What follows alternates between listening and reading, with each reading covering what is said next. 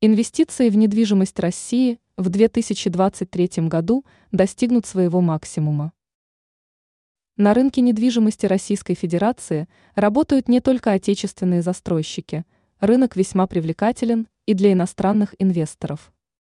Но в данном случае нужно очень осторожно запускать на рынок иностранных инвесторов, поскольку рынок жилой недвижимости и так уже перегрет.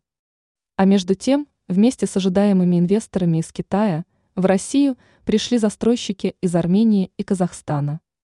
Все дело в том, что в Российской Федерации есть платежеспособный спрос, когда у стран-инвесторов весь потенциал строительства стремится к нулю.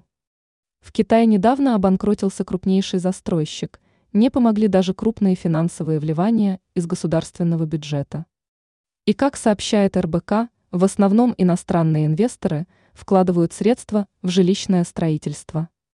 Рынки коммерческой недвижимости иностранцев пока не привлекают, однако это дело времени. Зарубежные инвесторы достаточно поздно вышли на российский рынок, поскольку предложение по всем типам недвижимости сейчас находится на пике.